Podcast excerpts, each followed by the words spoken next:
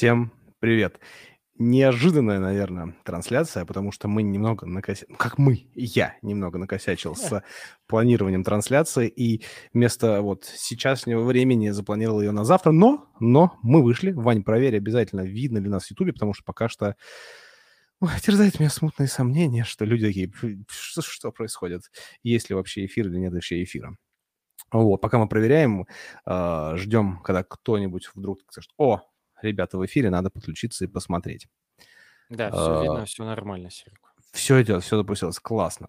Окей, пока приходят люди, я напомню, куда люди попали, что они смотрят. Вы смотрите видеоподкаст Angel Talks, подкаст про венчурные инвестиции с недавних э, времен мы э, такие смотрим, что-то у нас разные темы пошли в разные стороны, не только про стартапы, но и там и про крипту, и про тренды, и про еще что-то, и мы такие, окей, теперь в нашем понимании венчурные инвестиции такой, в принципе, все, что рискованно, все, что альтернативно, то и пусть будет венчурными инвестициями. И последнее время мы, то ли так получилось, то ли, э, то ли, то ли мы сами этого хотим, но у нас в последнее время мы много говорим про NFT, про крипту и про киберпанк, который мы заслужили. И сегодня мы, собственно, будем продолжать эту тему, э, будем говорить про то, как вообще, когда настанет этот киберпанк и так ли он настанет, как вот мы с вами со всеми думали, думаем, либо он настанет как-то по-другому. Но вообще, перед тем, как я выведу гостя, вы уже знаете, кто у нас сегодня гость. У нас сегодня гость Макс Скибинский, у нас сегодня 50-й юбилейный выпуск. Каждый десятый выпуск у нас нашего основного сезона, не учитывая спецсезона, у нас Макс Скибинский. Макс Скибинский – это бывший партнер а, фонда, венчурного фонда Андерсон Хоровиц легендарного просто фонда, и сейчас он предприниматель, а также он продал один из стартапов Disney. Сегодня я попрошу Макса представить как-то. Новую традицию ведем, сейчас скажу. Когда Макс давай, будет. давай, давай. Мне, знаешь, что, вот на самом деле, мне нравится, когда с Максом э, надо эфир такой подготавливать, мы ему что-то вбрасываем, говорим, Макс, у нас новый эфир, надо нам что-то, собственно, по что-то поговорить. И Макс такие, знаешь, хэштеги закидывает и сиди думай, что типа, о, о, о чем это вообще? Типа, что? Просто Макс настолько прокачанный мозг, что мы, э, имбецилы с небольшого каналчика, не, не вкуриваем, э, что он говорит, приходится его вытаскивать на звонок и с ним э, расспрашивать, ну-ка, давай, о чем ты будешь с нами сегодня-завтра э, говорить? Еще мне нравятся наши диалоги в Фейсбуке. Я пишу на русском, Макс отвечает на английском, и всех все устраивает. Окей, ладно, Макс, привет. Привет, Макс. Да, всем привет, господа все вроде хорошо, у нас пошла. Макс, давай, знаешь, как сделаем, новую традицию ведем. Каждый раз, когда будешь появляться, ты будешь рассказывать как-то по-другому о себе. Ну, то есть не то, что постоянно одинаково рассказываешь, а что-то вот факт какой-нибудь, который я тебе еще не знаю. А, то, то есть постоянно, то есть тренировка на Штирлица, постоянно выдумывать новую легенду. Желательно да, да. правдивую, ну, как там как хочешь, не суть. да, да, да, опционально. uh, да, нет, я думаю, саммари, которую ты сказал, она очень uh, емкая, она очень хорошая, и, собственно говоря, мне вот в этой, uh, мне вот в этой саммари, как бы предпринима, предприниматель, продал компанию, стал партнером Андрисона, снова стал предпринимателем, вот мне в этом треугольнике очень, как бы, комфортно находиться, вот, да, я, наверное, э, традицию поддержу тем, что э, когда мой треугольник самоопределения поменяется, я вот как раз на вашей программе в первом месте об этом скажу. Вот, что тут То есть, подожди, происходит... я правильно тебя понял, что ты просто послал так нахрен сейчас? Не буду я под ваши правила говорить, все как и есть, так и оставляем. Ну, идея, нет, идея, идея хорошая, понимаешь, просто зачем переливать из пустого в порожнее, когда э, объективно здесь происходит много изменений, много изменений в Силиконовой долине, много изменений в как бы, ин, как бы интерпренер, ну, как вы, наверное, знаете, сейчас идет огромнейший эксодус из Силиконовой долины в Майами, в, в Тексас, как бы в Сингапур, вот, то есть кубик Рубика, он сейчас начинает как бы складываться вот другими гранями. И э, когда там сложится что-то интересное и стабильное, что касается меня лично, это будет действительно интересно как бы добавить. Вот. А так придумывать на пустом месте, это... Okay. да, это, эту традицию мы создавать не будем. Окей, okay, отлично. На этом мы порешаем. Смотри, а, сегодня мы будем говорить э, больше таких, наверное, ну, как мы всегда с, с тобой любим говорить, как ты любишь говорить о таких глобальных вещах. Постараемся а, объяснить, может быть, что-то предсказать. Ну, не мы, а ты, конечно же. что-то предсказать, что-то рассказать о том, куда мы движемся и что нас ждет. Давай начнем, знаешь, каких моментов? Во-первых, начнем с организационных моментов. Для тех, а, кто вдруг нас смотрит впервые, у нас а, за лучший вопрос гости дарят подарки. И самый лучший подарок, который получается у Макса, это консультация. Он может с вами поговорить лично 30 минут, ответить на ваши вопросы, либо просто вы посидите и, не знаю, посмотрите, что бы сейчас смотрит Россию 2, к примеру, полчаса эфиров. Так, мне кажется, у Макса чуть сильновато микрофон. Можно так, немножко... сейчас там... мы это окей, подкрутим. У нас технология, да. у нас технология. есть рубильник. это, да, современная история. Короче, будет консультация с Максом. Готовьте свои вопросы в прямом эфире лучший вопрос консультация. Макс, давай, короче, тогда начнем с каких-то базовых вещей, э, обозначим, разберемся в терминах, а потом перейдем уже к остальным э, штукам. Смотри, мы с тобой, когда созванивались, говорили о том, что э, сейчас скоро наступит киберпанк, где будет э, совмещен мир э, NFT, мир гейминга, и в этом мире будет преобладать наши любимые э, зумеры. И, собственно, станет тот самый киберпанк, о котором, э, который уже понимают и осознают зумеры, и которые ни хрена не понимают бумеры. Потому что вот я, первая моя мысль была, я скажу, о, так это же можно будет в игрушку взять из другой игрушки любой предмет, и это офигительное совмещение. Ты сказал, ну да, окей, бумер, все понятно с тобой. Давай, давай начнем с терминов и перейдем к этой теме. Первое. Давай обозначим, что такое коротко NFT вообще в целом. А потом перейдем ко всему остальному. Э, я, определяю NFT, э, что NFT это, ну, будем говорить о владельце. Вот есть владелец NFT, есть э, как бы вып, выпускник NFT, выпускающий NFT, как э, по-английски э, оригинатор. Вот, то я бы сказал так, э, NFT – это ваши э, как сказать по-русски, то есть по-английски это будет relationship, отношения, э, взаимодействие. Да, NFT это ваше взаимодействие с автором, э, закрепленное криптографической подписью. Э, то, то есть вот другие определения, они там, у них есть некоторые проблемы. Они несколько страдают, вот, и они несколько замутняют людям мозги. Вот. А определение, почему я использую это определение, потому что оно как бы вот в корне говорит, оно в корне показывает вам, где NFT работают великолепно, вот, и они также будут показывать вам, где NFT как бы не работают э, совсем, вот, и если вы э, хотите создать именно отношения со своей аудиторией, э, отношения по поводу чего угодно, то есть по поводу песни, картинки, э, я не знаю, ньюс, как бы newsletter, э, подписки, вот чего угодно, то, э, как сказать, ну, как это вот было в бумерском мире? В бумерском мире я пришел, там дал вам кредитную карточку, на что-то подписался, вы сказали, вот, все, там, молодец, ты подписан на Angel Talks э, newsletter, вот, спасибо за твои 5 долларов в месяц, вот, и это отношение, оно как бы, оно нигде не существует. То есть нет, ну оно существует на вашем как бы банковском э, стейтменте, что там раз в месяц какая-то строчка появляется. Но, но реально это отношение именно такое бумерское, что вот где-то там в каком-то банке в какой-то строчке будет написано, что Макс заплатил 5 долларов Angel Talks. Вот. NFT – это вы как авторы, вы можете создавать отношения со своей аудиторией через криптографические подписи. То есть и какие вы создаете, это абсолютно для вас. Можно сказать, это подписка на 5 долларов. А может быть, это, так сказать, портрет Сереги в изумрудах с, с бриллиантами, картинкой за 5000 долларов.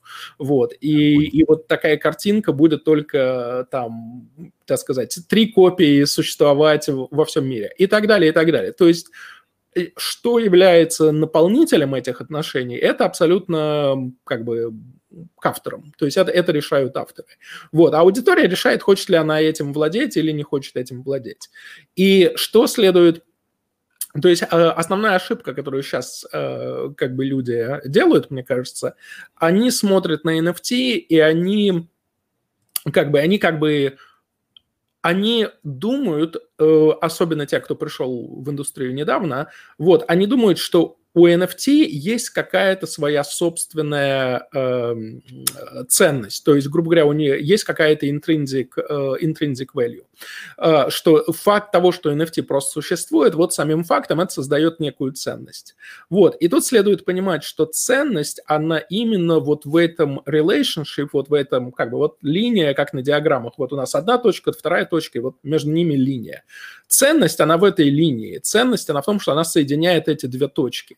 И здесь все зависит, грубо говоря, как бы и от как бы первой точки, и от второй точки. Ну, в большей степени, конечно, от автора.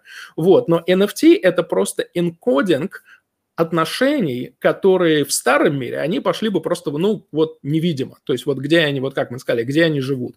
Они могли бы жить на ваших там стейтментах кредитной карточки. Они могли жить в ваших каких-то там PayPal переводах. То есть кроме вас и PayPal о них никому не известно.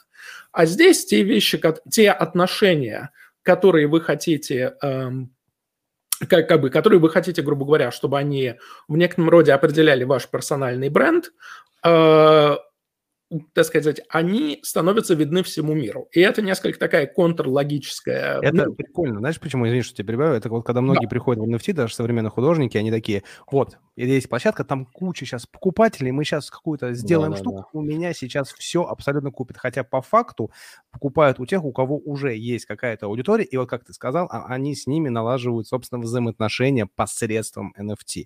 Да. Это очень важное замечание. Да, они, они просто кодируют отношения, то есть они говорят, вот, ребята, вот вы были моими фанатами, вас там миллионы. Вот из вас миллионов вы можете self-select, кто из вас будет, кто из вас будет там тысячей моих топ-фанатов. И э, вот мы закодируем ваш статус как моего топ-фаната при помощи этого NFT, которое вы купили. Вот, но здесь ситуация, она такая несколько... Эм, так сказать, она несколько э, как бы нелогичная, то есть, казалось бы, ну, как бы, чего кодировать. Это все такие чисто эмоциональные отношения. То есть в них нет ничего такого, знаете, вот физического, там, на самосвал погрузить, так сказать, там, дачу построить, это все такое чисто абстрактное.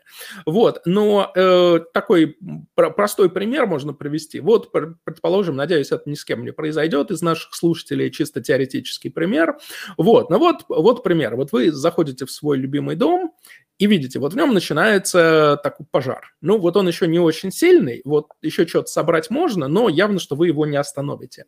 Вот, и вот у вас опции. Вы можете, вот у вас там стоит какая-нибудь куча кухонной э, посуды, которая там, допустим, даже дизайнерская, какой-нибудь там Crosette, вот, которая стоит сотни долларов.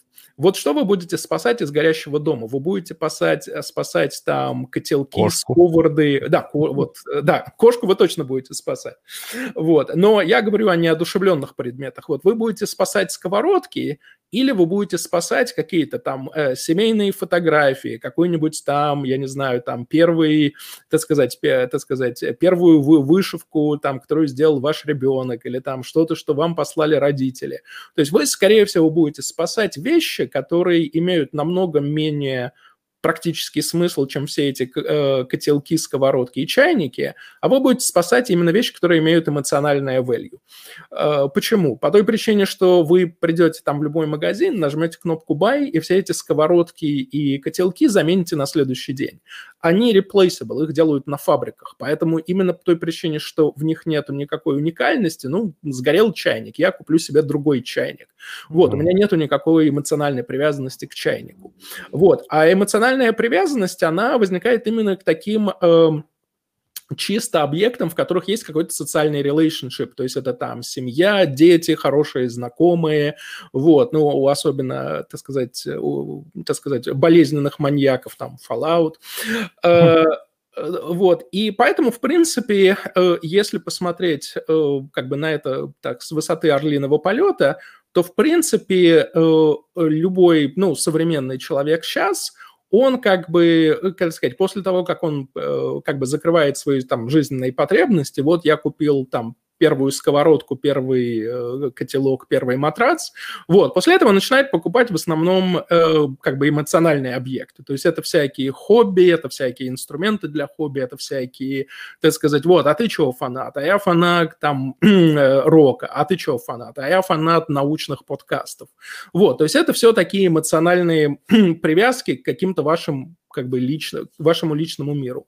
Вот, а теперь, значит, вот в этом таком чисто абстрактном мире, ну, вот там, вот, вот, вот там, я фанат теорфизики, там, такого-то такого направления. Чего это значит? Ну, ничего не значит. Это никак нельзя было закодировать. То есть в этом, э, это чисто живет у тебя в голове, об этом никто не знает. Вот. А представьте себе, что какой-нибудь популярный теорфизик из которых, конечно, многие из них сейчас, они очень такие как бы продвинутые в софтварном мире, вот, а, э, так сказать, они говорят, а, мы вот создаем просто NFT спонсорship, вот у вас будет там whatever, там фотография страницы моих каких-то уравнений, или моя фотография с конференции, где я получаю своего Нобеля, или то, или все. Это такие чисто эмоциональные вещи. Но если вы хотите вот создать эту relationship со мной лично, пожалуйста, они закодированы, этот э, криптографический ключ на блокчейне каждый может проверить, это принадлежит вам, и это вот как бы, как, как бы ваша картинка там, э, как в стар, опять в бумерском мире, это то, что были там бейсбол картс, вот картинки спортсменов, постеры спортсменов да. и так далее. Сейчас, по сути, получается, что вам не надо быть э, суперспортсменом, то есть как бы вот в старом мире до этого вот была некая планка, и вот после этой планки говорил, да, ну вот все окей, вот у тебя теперь популярность на десятки миллионов человек, ты как бы заслужил, вот у тебя чекмарк, и мы про тебя начнем делать там бейсбол-карточки, а если это Памела Андерсон, там календари и так далее, и так далее. То есть, опять-таки, вы можете купить календарь за 1 доллар, вы можете купить календарь за 50 ты долларов. даже примеры бумеровские приводишь, Памела Андерсон. Да, да, да, крайне, крайне, крайне aged, крайне aged примеры. Вот, э, да, поэтому э, как бы NFT это просто энкодинг эмоциональных отношений, которые уже есть. Просто вместо того, чтобы они как бы вот витали в эфире никому не видные, вот сейчас эти отношения как бы, если это кому-то интересно и кому-то надо, их можно посмотреть. Ну, я честно скажу, я бы сказал, что сейчас все, кто находится в каких-то таких эм, как бы это сформулировать, таких э, полу, э, как бы не индустриальных отношениях. То есть индустриальные отношения – это там, грубо говоря, контракты. Вот там привези мне там самосвал э, кирпича и выгрузи сюда. То есть, ну, для этого NFT не сильно надо. Это, конечно, можно, но, но в остальном вам хочется самосвал кирпича, чтобы дачу строить. То есть вам вот, не нужно... у меня вот краткий вопрос возник. Просто Давай. сейчас получилось, что NFT используется в основном, вот как ты сказал, для взаимоотношений и как бы в основном каких-то таких творцов, творческих людей, как это назвать, вот таких вот людей, которые что-то да. делают, есть комьюнити и так далее. Но ведь NFT же в теории может применяться для более скучных вещей. И будет ли оно применяться? Э, оно, конечно, может применяться для всего э, чего угодно, но как сказать, я бы сказал, вот эти вот артистическая тусовка, которая сейчас в основном использует NFT, это такой uh, patient zero, это такой, ну, самый очевидный кейс, то есть вот вы артист, у вас уже есть ваши фанаты, слушатели, почитатели, то есть, ну, понимаете, артист дело на самом деле тяжелое, то есть, понимаете, мы, нам известны артисты только у, у, те, у кого есть там несколько сотен тысяч, uh, как бы, или миллионов слушателей и почитателей, только по той причине, что те артисты, у которых такого количества почитателей не набралось, они уже украшают, так сказать, соседнее кладбище голодающих. Вот, то есть там э, как бы survival, survival bias, он очень сильный, вот, поэтому это единственный способ для них выживать. Вот, а у них есть эти аудитории, которые они могут начинать вот кодировать такими все более и более интересными методами. Но эм, этим это не будет ограничиваться, потому что вот есть огромная сейчас, ну вот возникает, вот, вот сейчас возникает то, что мы так глобально называем creator economy, вот, то есть экономика креаторов, вот. И что туда входит? Туда, ну вот, туда входит практически все, что мы делаем онлайн. То есть это и, э, и YouTube, и подкасты, и э, как бы э, микрофильмы, и какие-то как бы обучающие каналы, вот, и так далее, и так далее. Ну, вот, так сказать, я, чтобы там э, как бы не слишком персонально, вот, скажем, там есть э, канал одного очень популярного русского историка, который, я думаю, многие люди смотрят. Вот, разумеется, этот канал, он собирает донаты, вот, и, так сказать, я, среди прочих, разумеется, там с большим удовольствием донирую, вот. Поскольку канал такой все-таки бумерский, то это там просто вот как бы переводы, вот. А теперь представьте себе, что, опять-таки, этот канал, который уже имеет огромную аудиторию, он просто говорит, ребята, вот все те же донаты, которые вы и так посылаете, вот мы даем вам некоторые ступеньки. Вот вам, грубо говоря, если вот вы донируете там 10 долларов в месяц, вы получаете такой-то NFT.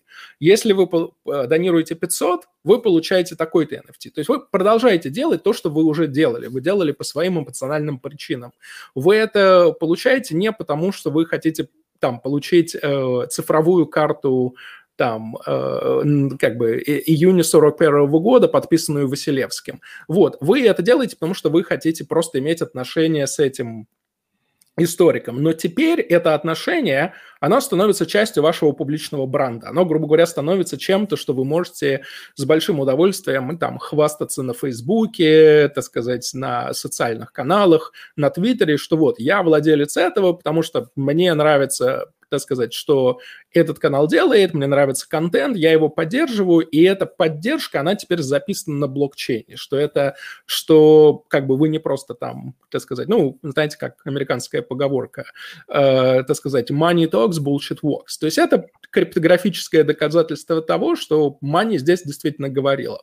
Вот, и, э, так сказать, разумеется, это как бы от этого, ну, так сказать, простейший логический шаг. Теперь вы един, одним шагом можете от истории переходить к политике, к политическим организациям, к политическим движениям. Опять-таки, вы теперь, если вы хотите публично кого-то саппортить... Вот это очень крутая штука, потому что раньше ты просто... Вот давай я самолизирую твою мысль и скажи, правильно ли я ее понял. Вот если раньше ты просто, условно, даже если бы ты просто переводил какой-то биткоин, эфир, даже вот даже в таком современном формату под поддержку, у тебя не было сильной причастности. Но прикинь, переводя это, ты получаешь, по сути, медальку, получаешь вот эту ачивку, ради которой ты можешь сказать, вот, блин, это я, я вот, вот она, чип, да, я да. это делал, я крутой. И, и, разумеется, у вас возникают все как бы externality с этого, теперь вы можете на том же блокчейне э, как бы найти тех людей, которые захотели стать публичными, ну, то есть вы, если вы хотите анонимно, то создаете анонимный аккаунт и донируете от, от какого-то там, э, так сказать, интернет-док э,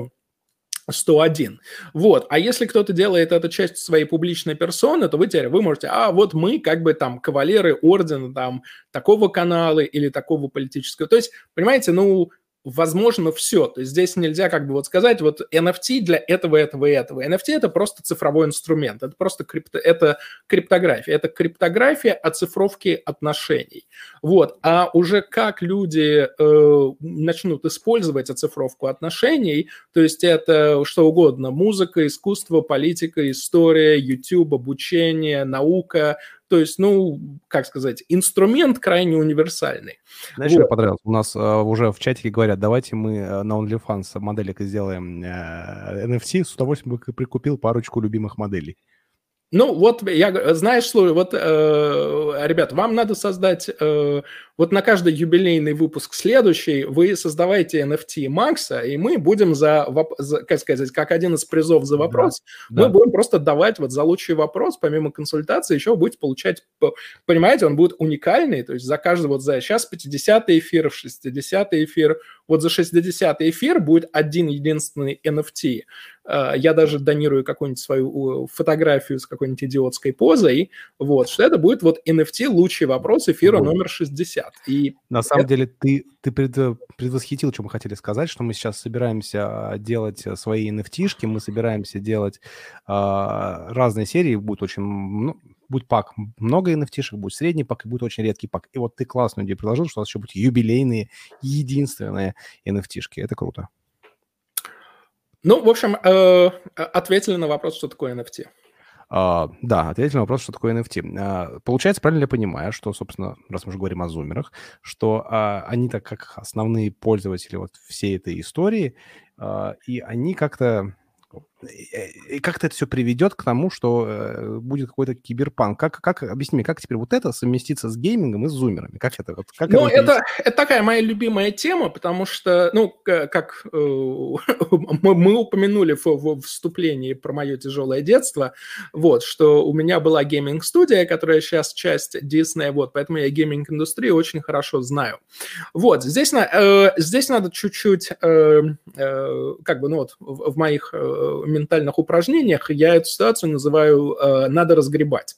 Это значит, что э, очень много векторов лежит в одной куче, как такая огромная куча, э, так сказать, компоста.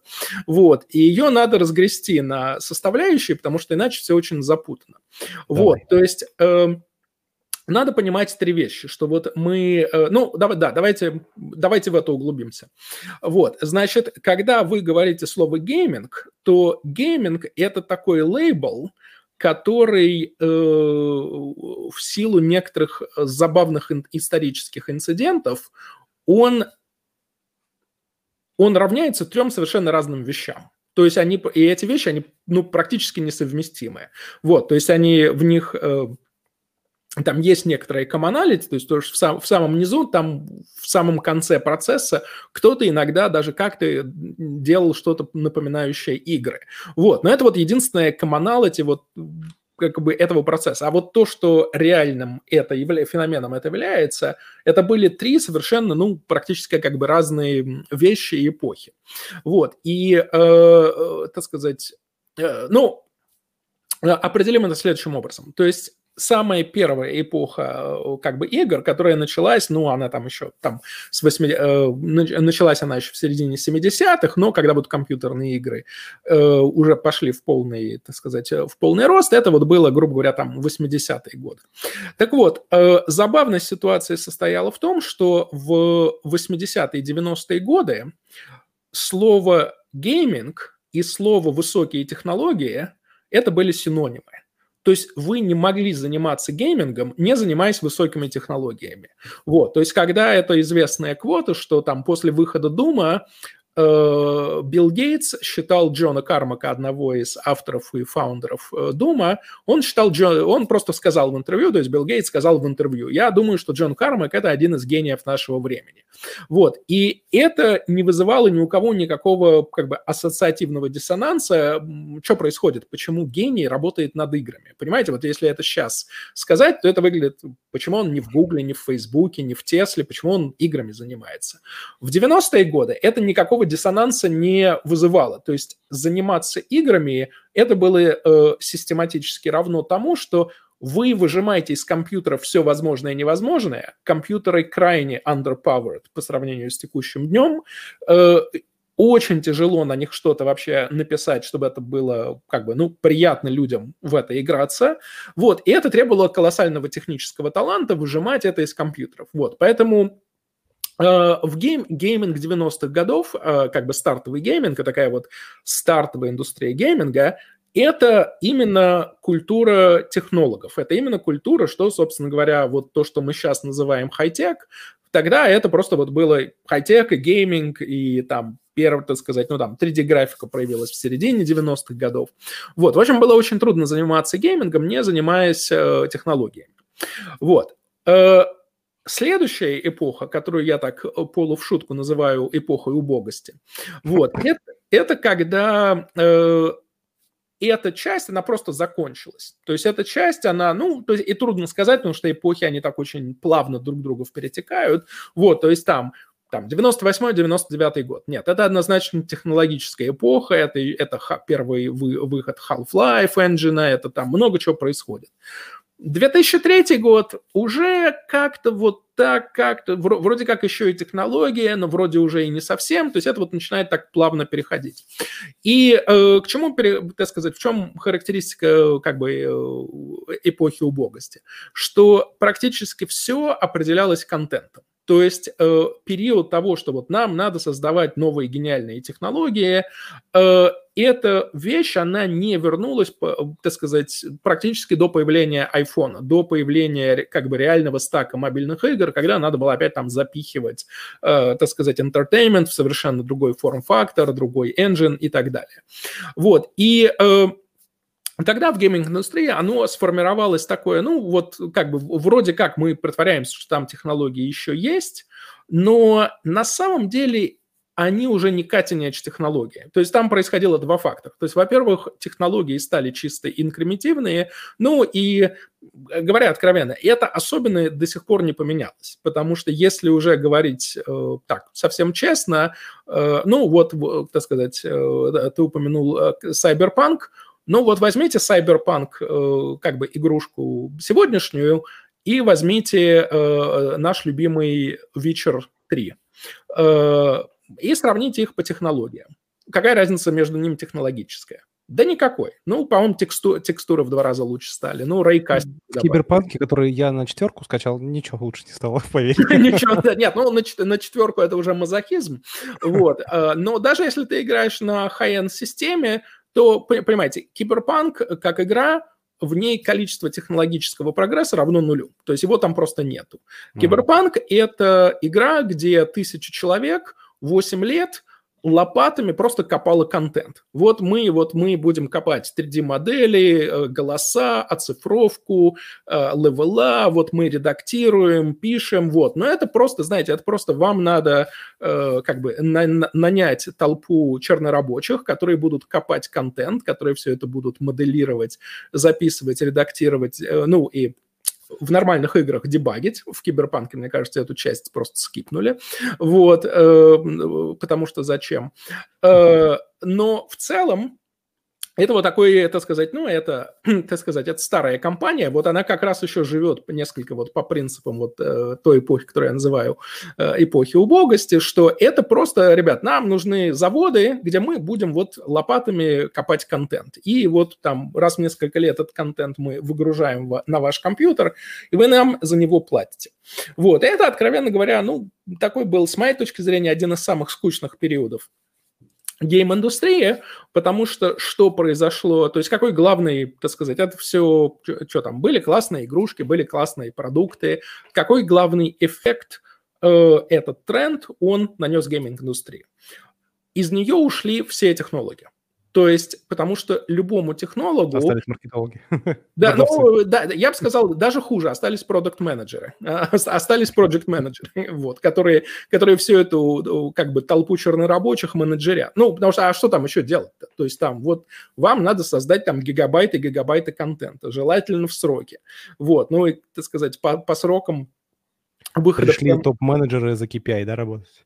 Да, вот. И э, потому что, ну, как бы это не требовало большого гения. Вот я повторяю, что там в каком-то 2003 году это было еще не очевидно видно, но там в каком-то 2010 году это было уже видно вот просто вот, так сказать, в лоб. То есть это было, так сказать, ребята, мы вот сейчас можем быть и в Фейсбуке, и в Гугле, и вот во всех этих компаниях, которые определяют как бы цифровое будущее человечества. То есть там Э, те люди, которые написали в далекие годы какой-нибудь Gmail, вот какие-то кусочки их кода, они все еще в этом Gmail крутятся. То есть они еще то, что они, вот как в Gmail были labels, вот до сих пор там бедные юзеры Gmail вроде меня, они все еще этими лейблами пользуются. Вот. А технологии, которые были внутри э, гейм-индустрии, они так посмотрели, они так, ну окей, новых технологий реально нету, весь прогресс э, инкрементальный, и все, что я сделаю, вот мы сейчас будем пахать и, так сказать, жертвовать времени семьи, так сказать, там, э, детьми, вот сидеть на викендах, все это пилить. Вот, мы это все выкатим в, как, в Крисмас какого-нибудь года, это все купят, а потом через год-два это все сольют в унитаз, потому что это старая игра, в которой уже все проиграли. Вот, и, разумеется, там если вам сильно повезло, вы создали какую-нибудь гениальную проперти, который, в которую люди играют десятилетиями типа Вичера, но 99% они Вичерами не станут, 99% их, соль, их сольют к следующему Крисмасу, И все, и вы просто начинаете опять с нуля, то есть начинаете опять вот бульдозерами возить контент для вашей, для вашей следующей игрушки. Вот, и любой технолог, который вот просто смотрел между этим таким простым A-B-гейтом, вот, то есть я пойду в Google, и я буду вот определять это, так сказать, это год за годом будет нарастать, нарастать, нарастать, это вот одна вертикаль, которая растет, вот, но не то, что вот мой год, каждый, мой код каждые два года просто сливают в сортир, и мы начинаем с нуля, вот, или можно заниматься вот этим вот как бы бульдозерно-самосвальным бизнесом. Вот, то есть это была не очень интересная, э, так сказать, эпоха.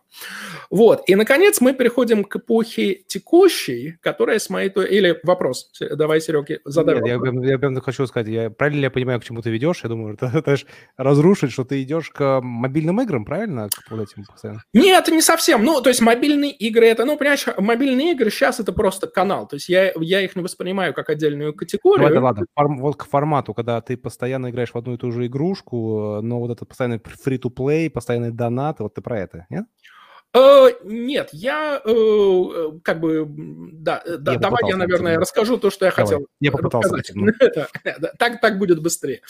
Uh, вот, значит, то, к чему мы пришли, вот, а, ну и вот э, как бы немаловажный вопрос, что не забывайте, что как бы лидершип и мышление – всех вот компаний, э, о которых мы говорили, то есть вот этого периода э, как бы убогости, и это все-таки, откровенно говоря, бумеры. То есть это же люди, они такие, мягко говоря, не молодые. Ну, то есть они там были молодыми, э, когда они начинали свои гейминг-компании в 80-е, 90-е, вот. Но если так посмотреть, понимаете, что все текущие мега-компании, то есть, так сказать, тот же самый CD Projekt, то же самое Bethesda, вот, у них, они все как бы фаундинг даты этих компаний, это там 80-е, 90-е годы годы. Вот, это компания старых поколений. Вот, что, э, так сказать, они вот как бы двигались по своей, э, по своей траектории. Вот, но сейчас, по сути, произошла смена поколений. Произошла, то есть, грубо говоря, вот э, вместо поколения, для которых игры – это что-то такое вот новое, странное, это вот раньше это было технологическим, а сейчас это стало контент-плей, у нас вот появились поколения, для которых игры – это просто дефолтный dial-тон, что они вот, грубо говоря, э, там, то есть для них вот там вот, я не знаю, вот они вот научились писать, говорить, смотреть на стеклянный экран, вот, и игры, они были постоянным содержанием этого стеклянного экрана. И какие-то игры были хорошие, какие-то игры были плохие. Э, ну, в основном, очень много из них было плохие. Э, вот. Но это было неважно, потому что это был такой dial-тон, понимаете? Это вот как, ну, вот как там для, э, так сказать, советского поколения уже еще пребумеров, это вот как, так сказать, вот, вот старая советская квартира, тарелка, вот, и каждый, каждое утро из тарелки играет зорька. Вот, то есть у них вместо этой утренней зорьки из тарелка репродуктора это была, что постоянно была какая-то там самая популярная игра в их детском саду, в их школе, в классе, в чем угодно. То есть, ну, там чаще всего это был, конечно, Fortnite. Вот, но неважно. И начал происходить момент, который, с моей точки зрения, он в некотором роде, э, как сказать, он э, как бы он не отменяет всех тех, грубо говоря, ошибок бумеров, которые они сделали вот как бы во вторую эпоху, но как, все, как это обычно происходит, что новое поколение, оно не, сколько, оно не столько исправляет ошибки предыдущего поколения, оно их полностью просто игнорирует и делает что-то свое абсолютно альтернативное. То есть оно делает, что вы вот, ребята, в своем мире, мы ваш мир просто игнорируем, и мы как бы вот сайт-степ и, так сказать, уйдем в свой какой-нибудь собственный мир. Ну и вот как бы там э, крипта – это великолепная демонстрация, как это произошло в мире финансов. То есть там э, никто с бомбами Уолл-стрит не штурмовал. Просто построена абсолютно альтернативная система, которая не зависит от Уолл-стрит, там, так сказать, ну практически ничем. Так вот, э, что в меня сейчас вселяет огромнейшее-огромнейшее количество оптимизма, оно состоит в следующем. Почему, когда я говорю слово оптимизм, это вызывает такую реакцию? Реакцию зрителей. Нет, ты, ты не услышал, не знаю, было слышно, нет, что я сказал? Нет, я не, я не слышал. А, говорю, что мне вселяет много-много оптимизма, это кокаин. Кокаин, понятно. Окей, ну это, это, это, это, хоро, это хороший, хороший подход. Это хорошая шутка. Это шутка. Мы не программируем, запомните. Да, нет, ну это ваша юбилейная NFT, это э, как бы Ваня, делающий, делающий линейку кокаина. Э, вот. Или, или reenacting эту знаменитую сцену из... Да-да-да-да-да. Вот, я, а, опять-таки, я сделаю бумерскую шутку, но посмотрите эту сцену из фильма «Аэроплан с кокаином», это одна из моих любимых сцен. А, да, так вот, значит, что, что в меня вселяет оптимизм? А, более крупный тренд, который произошел, ну, и он произошел как бы по всему миру, это абсолютно не, так сказать, это не изолировано для какой-то конкретной страны, вот, более э, Э, крупный тренд, он состоит приблизительно в том, что благодаря некой комбинации событий, то есть там мировой финансовый кризис, э, некоторые long-term паттерны как бы имплоймента э, в западных демократиях. То есть мы, мы сейчас вот в эту глубину уже не будем уходить, я просто скажу результаты. Результаты состоят в том, что вот, ну, это статистически вы можете это почитать. Эти исследования давно опубликованы, они всем известны, что у миллениалов сейчас самая паршивая траектория э, как бы upward mobility из всех поколений, которые вот э, жили. Особенно как раз по сравнению с нашими любимыми э, бумерами.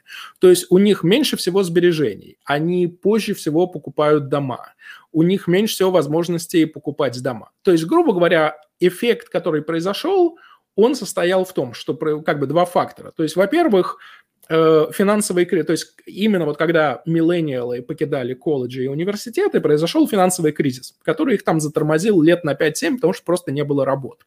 Но вторая часть, она состоит в том, что из-за просто изменений э, продолжительности жизни и продуктивности, э, как бы бумеры они оставались намного дольше на своих, грубо говоря, менеджерских позициях и для миллениалов было просто меньше возможностей роста. То есть, ну и в некотором роде это почему мы видим такой бум стартапом, стартапов, не в последнюю очередь, это связано именно с тем, а что им еще делать. То есть э, они не будут, так сказать, если раньше еще можно было подождать 30 лет и стать каким-то мега-менеджером э, в IBM, то сейчас э, ждать надо будет лет 50, э, и не в IBM, а в Google. Вот, и, в общем, это как бы не вызывает ни у кого, так сказать, большого, как, э, большого энтузиазма. Вот, поэтому Миллениалы, они как бы по определению это некое такое вот сверху прижатое поколение, что вот те пути, которые для предыдущих поколений были открыты, вот просто идти вверх, э, вот, и продвигаться э, по этой шкале, у них это была вот как бы она так double закрыта. Сначала кризис, а потом просто э, демографическими параметрами. Вот. И эффект, который сейчас начал происходить, вот, и он как раз похож вот на эффект вот этого sidestep а, о котором я говорю, что миллениалами, они в некотором роде, ну, никто из них не принимал решения. Это просто emergent behavior. Это просто то, что произошло, потому что большое количество миллениалов начало себя так вести. И это сейчас стало паттерном. Оно состоит приблизительно в следующем, что эм, миллениалы, грубо говоря, сказали, ребята, в вашем реальном мире нам откровенно делать нечего. Он слишком паршивый, убогий и тупой. И вы не создаете для нас vertical mobility, которая для нас была бы интересной. А все возможности, которые у нас сейчас есть для роста и развития, это все, это все возможности в онлайн-мире я не буду ждать 30 лет в вашем IBM делать карьеру. Я просто стану подкастером со своим YouTube-каналом. Э, я там стану подкастером со своим каналом про косметику, как там вот это вот знаменитая, я забыл, Мишель Фан, Фан, вот это одна из первой, первых YouTube косметическая, косметическая девочка-бродкастер. Вот. Э, я создам какой-нибудь свой гейминг Twitch канал. Я создам какую-нибудь свою онлайн-программу. То есть миллениалы, они перенесли как бы локус своих достижений из попытки менять физический мир, который достаточно эффективно заблокирован боберами, в виртуальный мир. И под виртуальным миром я подразумеваю не гейминг-мир, вот, поэтому я как раз и смеюсь, когда мы говорим, вот мы сейчас с NFT один айтем из одного Warcraft будем переносить в другой Warcraft. Это фигня, это, это, это side point. Point состоит в том, что весь digital мир для миллениалов, это и есть такой огромный онлайн- metaverse, который состоит из всего. Вот он состоит из YouTube, из Twitter, из Facebook, из всех социальных каналов, из Инстаграмов, ТикТоков и так далее. И они, по сути, то есть то, что в старом мире. То есть бумеры бы, я не знаю, там строили фабрики, apartment -комплексы, там вот как раз возили бы самосвалы кирпича что-то строить. Миллениалы возят самосвалы как бы цифровых э, артефактов и строят это все вот в этом как бы онлайн, так сказать, в такой онлайн-социальный метаверс. И э, к чему и игры, стали некоторым огромной частью этого. Они стали частью этого не потому, что как бы гейм-индустрия как бы была какой-то гениальной, а по той причине, что это один из тех каналов, где миллениалы могут дифференцироваться, где они могут дифференцироваться. Я покажу вам, как классно играть там League of Legends. А я покажу вам классный канал, как там проходить Destiny и рейды. А я буду организовывать там Friday Night World of Warcraft рейды.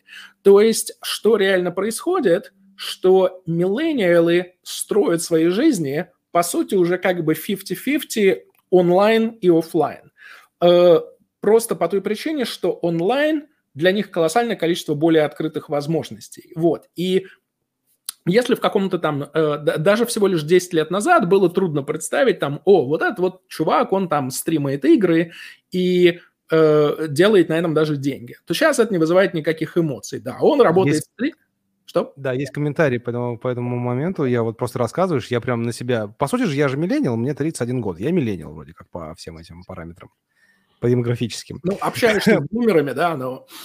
Общаюсь с бумерами, да, э, работаю с бумерами, но э, миллениал. И вот, я за собой заметил, на самом деле, что когда вот сколько, года полтора, может быть, уже я перешел вообще основательно в digital, раньше еще как-то был офис, еще что-то, я перешел в digital, я понял, что, знаешь, меняется даже вот, собственно, mindset, потому что раньше думал, все, мне нужен город, мне нужна классная квартира в городе, я сейчас думаю, нахрена мне город, если я могу пойти в дом, я все равно живу в онлайне, я провожу встречи в онлайне пять раз больше, чем я провожу их в офлайне. Я общаюсь в онлайне, я зарабатываю деньги в онлайне, я получаю офигительное, офигительное общение с такими людьми в офлайне в своем городе. У Дрюпинске не получу, ну, условно, в Екатеринбурге, не получу такого общения, как я получу его в онлайне. Моя жизнь в основном сейчас в онлайне. А в офлайне я максимум покупаю прикольные комиксы, которые мне нравится читать именно в физическом обличии. И то под вопросом перейду на именно еще и, да, скорее всего, электронные. И как бы пытаюсь спросить, типа, а почему? Я считаю, на самом деле, вот я считаю, что digital мир в каком-то плане, он круче э, именно онлайнового, ну, офлайнового мира для меня. Хотя, понятное дело, что нельзя избавиться от офлайнового мира, имея только digital мир.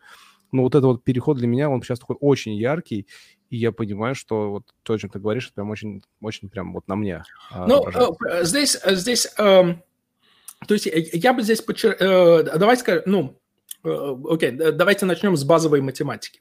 Вот, то есть базовая математика – это как бы, как бы n умножить на n минус 1.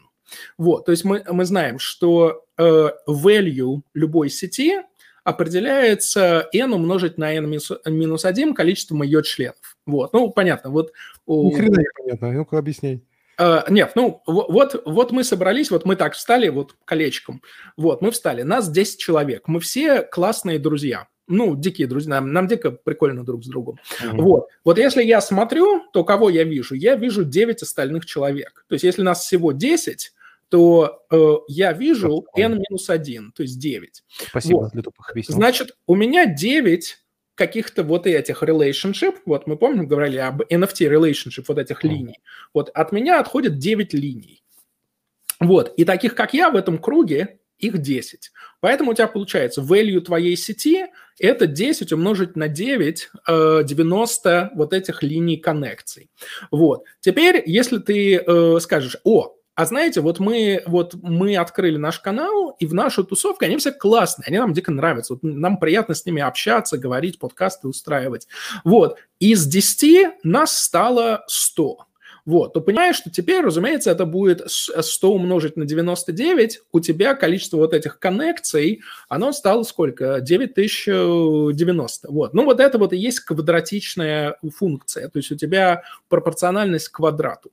Вот, и это, ну, как бы давно всем известно, что это, как бы, это, так сказать, а, об этом говорили и про Facebook, и про социальные сети, что, так сказать, почему так трудно вышибить Facebook э, с позиции лидера? Именно по той причине, что у него квадратичная функция всех членов. Вот, ты можешь создать какую-то свою маленькую сеть, но вы будете вот с этими там 90 тысяч вместо этих миллиардов и миллиардов. Mm. Вот, это старая, э, старая давно известный факт. Вот. Что реально произошло, что вот мы, вот представьте себе теперь, что офлайн, именно город, именно город, это такая же ваша социальная сеть. Ну, то есть там просто надо сходить на бар, на вечеринку, куда-то прийти, пообщаться. Но это, грубо говоря, вот ты, вот ты выходил в бар, и ты вот видел вот все эти коннекции, вот сколько я там э, мальчиков, девочек за вечер увижу, пообщаюсь, так сказать, что-то узнаю новое. Э, и офлайн он был достаточно, ну, как сказать, ну, суров. То есть там было очень много коннекций, очень много value. То есть его было трудно вышибить. Вот, и произошел такой как бы двойной удар. Вот, то есть первый удар, который происходил медленно, это то, что я рассказал, что в офлайне все классно, но там на всех интересных местах они засижены, грубо говоря, так сказать, бумерами. И все эти офлайн... Узурпировали. Ну, э, это скорее не узурпация, хотя, конечно, это, это узурпация, нам чисто физически это, это узурпация. Вот. Но это просто, как сказать, это просто мир, который жил, сформировался по правилам, что если ты хочешь чего-то... Да, опять, понимаете, если вы полностью убрали компьютерные технологии, вот мы вернулись там в Америку 60-х годов, мы вернулись в какой-нибудь там э, сериал Mad. Вот. С какой скоростью все меняется? Ну, медленно, все медленно меняется. Вам надо самосвал кирпичей привести. Вот, и все очень... А раз все меняется медленно, значит, карьера строится медленно. Значит, у вас как бы все это доставит... Ну, в этом есть свои приколы. Можно планировать карьеру, можно работать всю жизнь в одной компании. Так сказать, люди стареют, уходят, места освобождаются. Все как-то в балансе. Вот, то есть, ну, как всегда, понимаете, если как-то я забыл, э, так сказать, в этой повести Стругацких, если книгачеев не жечь на столбах, то, то есть без технологий все очень стабильно. Вот, то есть, а вот книгачей в свое время не, не пожгли на столбах, они изобрели компьютеры. И все стало очень быстро. Все стало намного быстрее, чем как бы человеческая жизнь. Вот. И поскольку в онлайне теперь все ускорилось, то у вас создается вот эта вот крайняя как бы такая вот э, нестыковка, что старый мир живет по старой скорости, онлайн-мир живет по так сказать, онлайн-скорости. Разумеется, с точки зрения онлайн-скорости, это узурпация, потому что, ну, ребят, блин, какие там 20-30 лет, вы что, офигели? Тут, э, так сказать, миллиардную компанию можно создать за, там, Clubhouse. Так сказать, 12 месяцев, 1 миллиард valuation. Вот о, чё, о чем разговор. То есть это абсолютно два разных, два разных мира. Вот. И с одной стороны, у как бы millennial, но у них был вот этот вот long term, ну, так сказать, мы живем, так сказать, в онлайн, в digital инструментах, а все наши скорости, они такие крайне замедленные. Но, конечно, второй удар это, э, – это наш любимый COVID. Потому что что сделал COVID? Он в некотором роде, ну, представьте, он просто на один год полностью разрушил офлайн. То есть он сказал, value offline network на год становится равен нулю. То есть ты можешь прийти в любой бар, сколько у тебя там коннекций? Ноль. Э, там никого нет. То есть COVID, он просто вот так, такая force function, он весь мир, он сказал, вот как такой, знаете, вот как пресс, э, так сказать, он так, вот, вот вы все уходите в онлайн. Вот на год все будете в онлайн, хотите вы этого и или нет. И в онлайн, и Да, да, вы, так сказать, не, ну это, то есть это, это, это такой классный, а, опять-таки, э, посмотрите офлайн, есть такой классный клип Easy, Easy Lizard, называется Cake or Die, вот, вот это было ровно то же самое. То есть это был онлайн or die. А, вот, ну, э, как, точно так же, как люди выбирали кейк, то здесь в данном случае люди просто выбрали онлайн вместо того, чтобы умирать. А, вот, и понятное дело, что после того, как вы, всех выдавили онлайн, то value онлайн сети именно из-за этой n умножить на n-1 функции, оно выросло геометрически.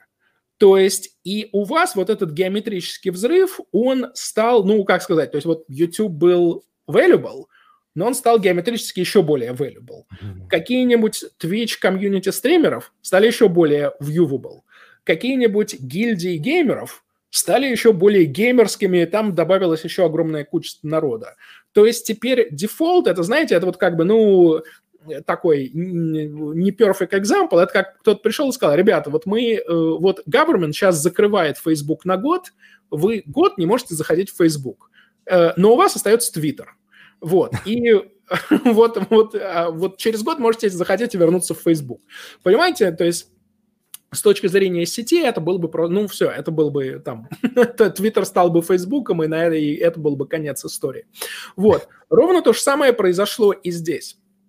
Вот, и то, что вот именно чай, помимо кокаина, часть, которая вселяет в меня оптимизм, она состоит в том, что millennials, они, по сути, взяли вот инфраструктуру, эту инфраструктуру старого, убогого гейминг-контент бизнеса, вот, который просто, так сказать, ну вот мы даем вот вам вот эти вот огромные, так сказать, а, так сказать, огромные ямы, э, э, то есть, не ямы, а огромные такие вот кучи контента, которые организованы в э, так сказать, в какие, по каким-то тематическим предметам. То есть там вам нравятся ковбои, Red Dead Redemption. Вам нравится там э, будущее, так сказать, э, фьючеризм будущее, киберпанк. Вам нравится космос и летающие носороги, это Destiny и так, и так далее, и так далее. Вот. Так что, по сути, сейчас делают Millennial с играми, что они взяли вот эту систему, которая уже для, как бы построена просто для того, чтобы там э, с, с людей стричь 50 долларов каждый Крисмас, и они используют ее, чтобы строить вот этот полу, а, такой вот э, соединение – цифрового мира, бродкастинг мира, как бы Twitch мира, YouTube мира. Суть не в том, чтобы там играть в игру ради игры. Суть в том, чтобы игра была частью твоей как бы digital community. То есть я сказал, там все уже разделяются по по кланам, кому, кому что нравится. Кому нравится смотреть, кому нравится стримить, кому нравится играть, кому нравится выигрывать какие-то состязания. Вот, что они, по сути, то, что им не дают строить в реальном мире, или, по крайней мере, не дают строить достаточно быстро, вот, они это просто начинают строить в этих виртуально-социальных мирах. Вот. Почему я как бы постоянно пытаюсь открыть скобки, потому что здесь суть не сколько в том, что вы делаете в игре, а в том, что вы социально делаете по поводу того, что вы делаете в игре. То есть, что вы стримаете, смотрите, там э, интеракт с каким-то вашим любимым стримером. Вот, то есть вы, как, как-то неприкольно звучит, вы в саму игру можете даже не играть. Вам, может быть, просто нравится, как его клан в нее играет. Э, и как бы и так далее, и так далее. И вот этот вот э, такой, то есть вот, понимаете, вот из этого как бы периода убогости, что, так сказать, мы просто вывалим вам кучу, кучу контента, а вы дайте нам 50 долларов, то она теперь становится некой просто такой фабрик, э, э, то есть такой тканью, digital э, тканью millennial society. Вот, которая просто, ну, там, сегодня мы, давай, мужики, сегодня пойдем в League of Legends. А завтра мы пойдем, давай, давайте охотиться на бизонов в Red Dead Redemption. Вот, а вот там как бы э, Аня завтра стримает, э, что она там делает в каком-нибудь там Animal Crossing и так далее. То есть... Аня завтра стримит в OnlyFans и Pornhub, собственно. Ну, ты, конечно, хотел... Ты, конечно, привел хороший геймерский пример. Отличный геймерский пример. Так, а зумеры, зумеры где у нас? Зумеры. Зумеры там же. Зумеры на подхвате. Вот. И э, что к чему мы, собственно, идем? Мы идем приблизительно к следующему, что вот у вас есть вот это такая огромный океан, вот такой э, digital uh, metaverse, что вот так сказать. То есть и uh, надо на это все понимаете, вот поэтому вот слово игры, оно настолько loaded, что оно, ну, как бы частично дает информацию, а частично сильно запутывает. Потому что если мы говорим слово «цифровые игры», то я тут же скажу, игрой является YouTube, игрой является Twitter, игрой является Instagram. Вот, ну, come on, score вашей игры, он просто у вас на экране, сколько у вас подписчиков. Вот, у вас есть э, так сказать, типичный gaming interaction с вашими фанами, которые комментируют там на, на то, на все, на пятое, на десятое.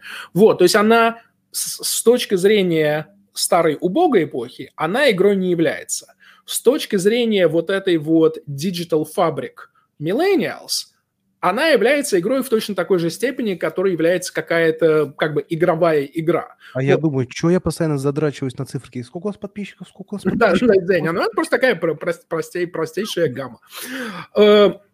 Вот, но в то же время, то есть здесь э, как бы здоровая часть, она состоит в том, что millennials не превращаются в этих таких упертых, убогих геймеров там периода 15 лет назад, а с точностью да наоборот, что они просто берут самые как бы такие интересные социальные аспекты э, вот этих вот игровых э, игровых продуктов, вот, и они превращают их просто вот в некоторые такие вот блоки вот этой цифровой метаверс, что, так сказать, там, какая твоя identity? Ну, я вот там, я вот в Fortnite там хорошо играю, а какая твоя identity? А я в Fortnite хорошо стриму, я играю так себе, в общем, даже ничего особенного, но у меня очень прикольный стрим про это. А у тебя какая? А я там веду как бы гильдию в Fortnite, которая учит, как там стро- строить эти форты, но мы, собственно, мало играем, мы в основном показываем вот эти вот как бы гайдс как играть и так далее. Вот, у меня, знаешь, они... я, я добавлю, я даже вот, знаешь, вспомнил, у меня есть товарищи, которые говорят, слушай, а я игру на Ютубе прошел, в смысле. Да-да-да. Посмотрел прохождение. Ну, э, я, сказать честно, я именно так и прошел э, последний Doom, вот, потому что я понял, что как бы зачем мне в него играть, я просто посмотрю самые интересные аспекты. А... То есть ты как фильм, по сути, смотришь? Да, пос- такой... смотришь как фильм, это уже, а, все понял, да, все, ты up on the storyline. Слушай, тогда вопрос, просто не в тему, извини, что перебил. Ты игры играешь ради геймплея или ради сюжета?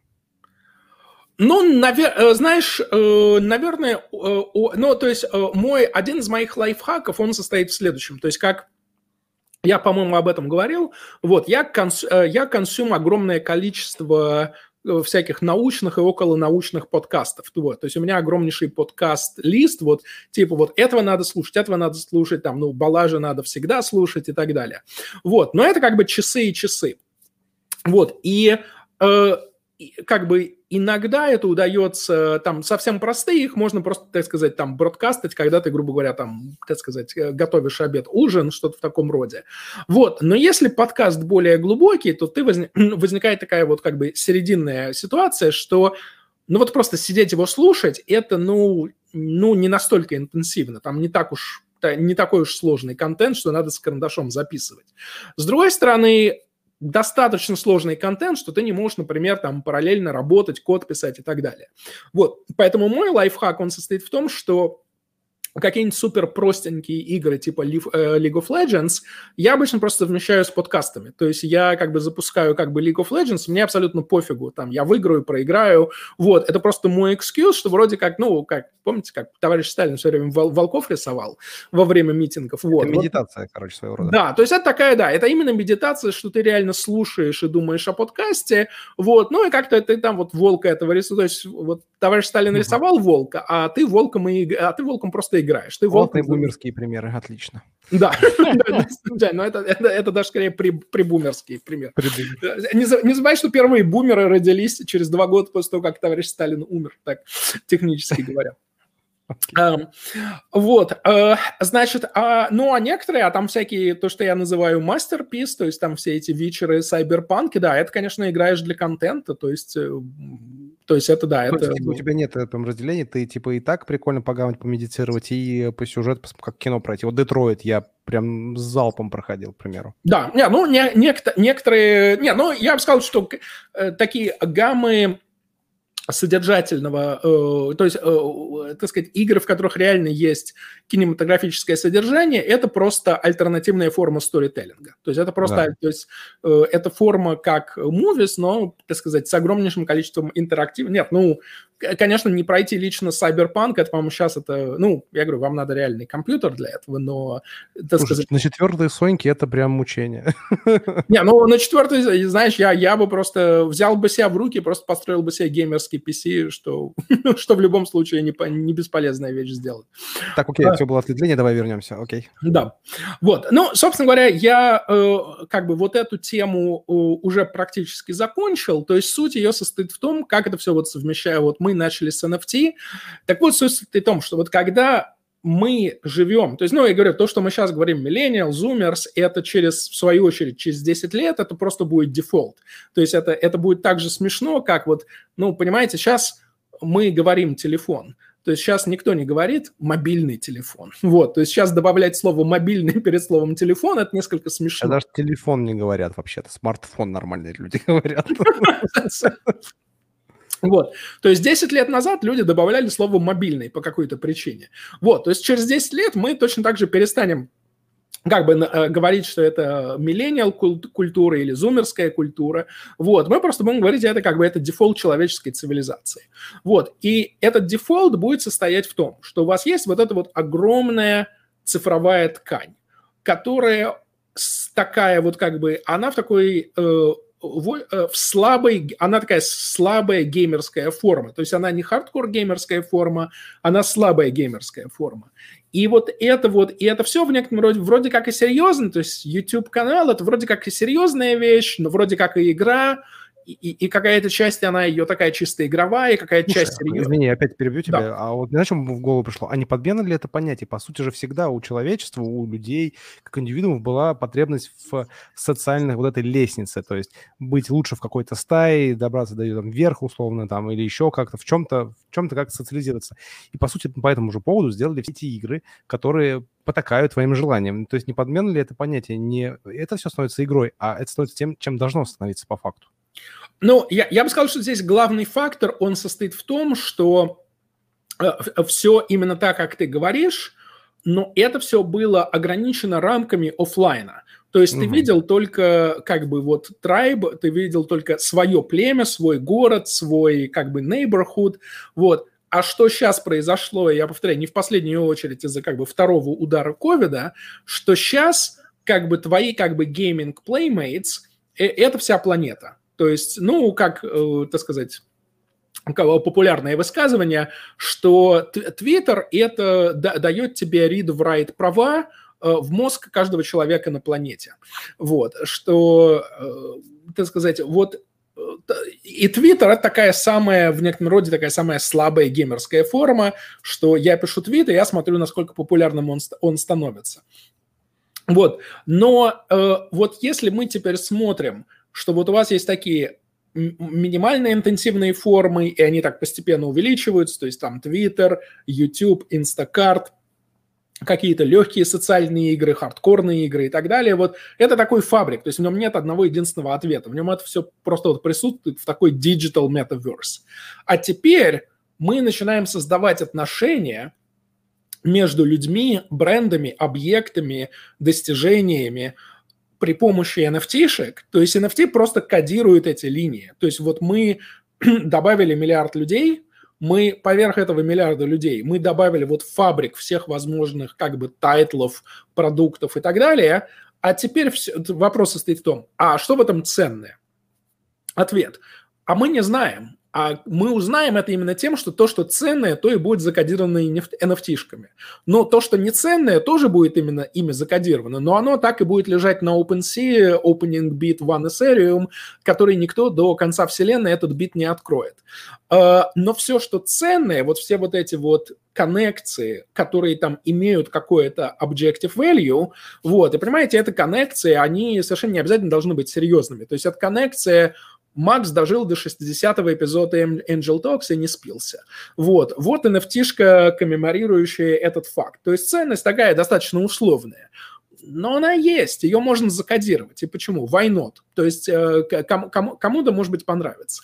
Вот. А вам, например, то есть вам однозначно надо будет создавать там э, сотенный юбилейный э, NFT-шку Angel Talk, что вот Angel Talk просуществовал для, до сотого эпизода. Вот, и так далее, и так далее, и так далее. И вот вы делаете вот это вот... Э, э, так сказать, пересечение, пересечение множеств, вот это множество людей, множество всех возможных продуктов, подкастов, каналов, э, игр и так далее, пересечение всех возможных achievement, достижений, персональных milestones, э, групповых milestones, э, и все это вот уходит в такую вот как бы э, в такое облако криптоподписей, в такое облако криптоартефактов. И каким будет вот, ну, ну, по-моему, вот мы приходим к миру такого вот сайберпанка, что в нем есть офлайн чуть-чуть, э, в нем огромное количество онлайна, где как бы value creation, отношения, ценность, это все определяется в большей частью как бы онлайн-интеракциями. Вот. А, э, ну и как бы прикольный, опять-таки, если мы говорим о горизонте там 10-20 лет, то, понимаете, ну, там будут ли люди работать на фабриках через 20 лет? Ну, скорее нет. Скорее это будут роботы. То есть намного проще и дешевле. А, значит, э, вот я не знаю, как у вас, но у нас сейчас Amazon, я практически нажимаю кнопку и получаю практически все на следующий день. Сейчас у нас это Сбер, еще... как называется. Что? У нас Сбер называется это. А, ну, понятно, да. Вот, значит, опять, через 10-20 лет я думаю, то есть сейчас в Амазоне в этом участвуют люди.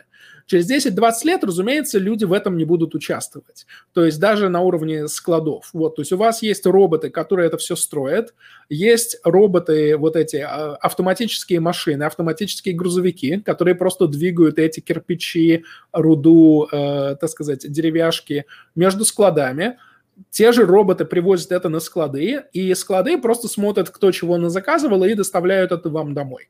Вот, значит, у вас вот все, весь физический мир, он становится просто, ну, вы сказали роботам, что вы хотите, и они вам домой привезли. Вот, э, такой простой вопрос. Ну, а где деньги, Зин? Э, все деньги в онлайне. То есть все деньги – это только отношения между людьми. Что вы производите онлайн ценного, как бы код, софтвер, контент, игры, участие в играх, стриминг, а, обучение, все. Вот вся человеческая деятельность, она становится, у нее появляется онлайн-артефакт. А кто, как только у нее появляется онлайн-артефакт, значит, этот онлайн-артефакт можно закодировать. Можно закодировать его отношения с другими людьми или с другими артефактами – можно начать друг друга искать онлайн, организовывать онлайн, э, как бы собирать вместе онлайн. То есть, ну вот сейчас, по-моему, Стивен Вольфрам, он так делает, он ведет такой абсолютно хардкорнейший, cutting edge как бы программу теорфизики, э, которая делает реальный research. То есть это там, это, это не обучение уже, а это такое, это там, ну, у него своя безумная новая теория э, физики, которая должна объяснить все. Вот, он просто, собира, он просто собирает себе как бы co-researcher ов онлайн, он с ними проводит каждую неделю разговоры в Дискорде, вот, то есть они организуются через Discord. Вот, и там идет какой-то достаточно нехилый прогресс. Ну, я, к сожалению, вот так, так краем уха присматриваю, что они делают, но я уже достаточно далеко ушел от теорфизики, чтобы понимать математику того, что они делают, но, но, но как бы со стороны выглядит очень круто. Со стороны выглядит, что это именно как выглядит наука 2.0. То есть именно Слушай, как можно... Да, извини, что перебиваю. Да. У нас тут э, такие уже комментарии. Вопросиков Вопросик есть, но перед, перед, перед вопросиком я хотел вкинуть, наверное, если можно, на минут пять, не больше, вкинуть эту штуку. Мы в недавнем выпуске с Сергеем Цыпсоном, Сергей Цыпсон – это организатор крупнейшего в России СНГ комьюнити э, CGI, то есть компьютерной графики и всю эту историю, классную конференцию проводит, и мы с ним разговаривали как раз Киберпанк, которого заслужили, и мы говорили про аватары и метахьюманов. То есть Unreal, uh, Epic Games, Unreal Engine выпустил, собственно, штуку, которая стоит офигительных метахьюманов. И мы говорили о том, что вот это, собственно, вот прикинь, что вместо нас вот с Ваней будет здесь сидеть метахьюманы, которые будут нашими голосами там все это говорить. Как ты думаешь, вот эта история, она вот э, в, в то, что ты сказал, прям вплетается идеально? Ну, я бы сказал так, что среди там сотни миллионов digital-сервисов, которые уже есть и будут, Э, и это звучит как прикольный, классный, как бы digital сервис, который кому-то понравится, кому-то не понравится. Нет, в целом идея metahuman ов, аватаров, вот в целом, не сервис. Конкретно. Знаешь, э, я, я бы сказал, то есть эм, э, Э, я специально пытался вот эту тему э, обойти, э, чтобы, чтобы лимитировать количество э, оскорблений гейминг-индустрии хотя бы. но, но, но поскольку ты настаиваешь, то придется туда вернуться и оскорбить их второй раз. Пять минут, вот. за пять минут давай оскорби. Да, вот, значит, я попробую, я попробую лимитировать оскорбления на пять минут. Вот, значит, э, в традиционном гейминге э, была такая, э, была такая тема ну, как я не знаю, ее надо, можно назвать такой святой анонизм. То есть это то, чем гейм-индустрия каждые 10 лет она говорит, нет, ну вот все, вот сейчас вот действительно получится, вот сейчас будет оргазм, вот, вот, вот все, вот еще чуть-чуть по, по, по вот как бы... И, и, и, и, оно будет, вот. И всегда, и это, понимаете, это прикольно, это происходило каждые 10 лет, это происходило в 80-е, в 90-е, в 2000-е, вот, а, в 2000-е это называлось Second Life. Вот, это была тема, что сейчас все, вот мы построим метаверс. Вот сейчас у нас будет виртуальный мир с аватарами, туда все придут, и будет просто офигительно классно. Вот, и все, это вот все, мы перейдем в будущее. Вот, и это каждый, каждую декаду, э, то есть как бы, как бы накрывалось медным тазом, это всегда стратегически абсолютно одинаково, но тактические детали, они всегда были абсолютно разные. И вот э, эти вот такие кратеры, которые оставались каждые 10 лет, их было крайне прикольно э, наблюдать. Вот. От меня сейчас э, шум, шумит микрофон или нет? У тебя сейчас музычка, какая-то да, То есть мы сейчас, э, к сожалению, нам придется сделать паузу, потому что это садовники убирают наш Нет, тебя слышно. Нет, нормально. Да, слышно, окей. Нет, тогда, э, тогда можем продолжать.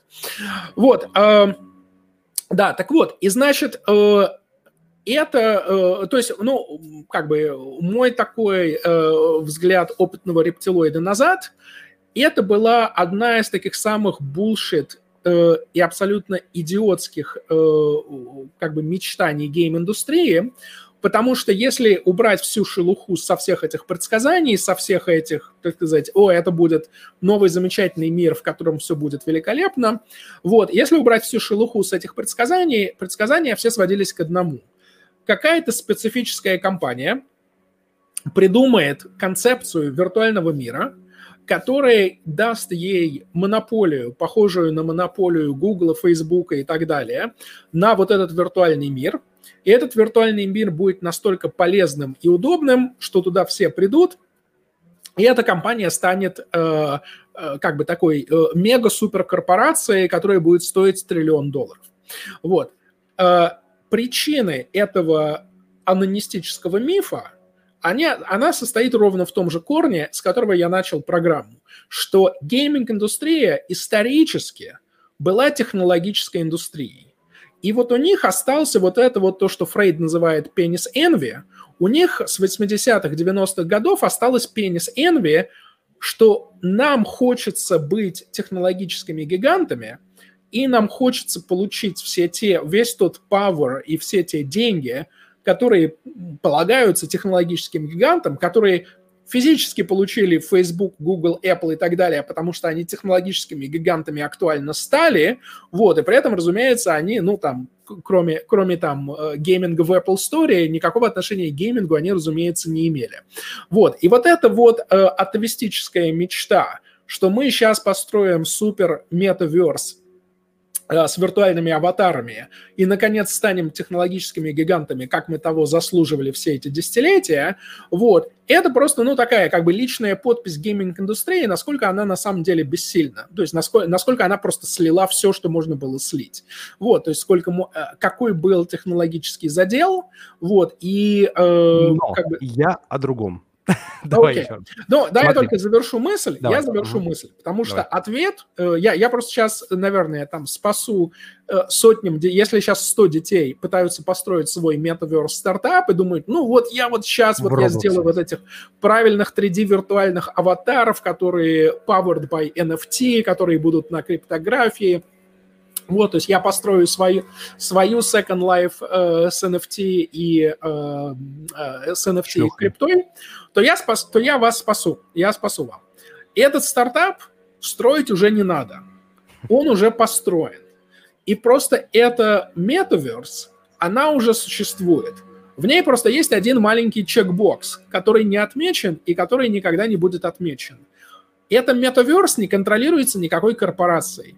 Сейчас этот метаверс уже существует, и крипта — это и есть вот этот вот язык, на котором relationship между объектами этого метаверса будут прописаны.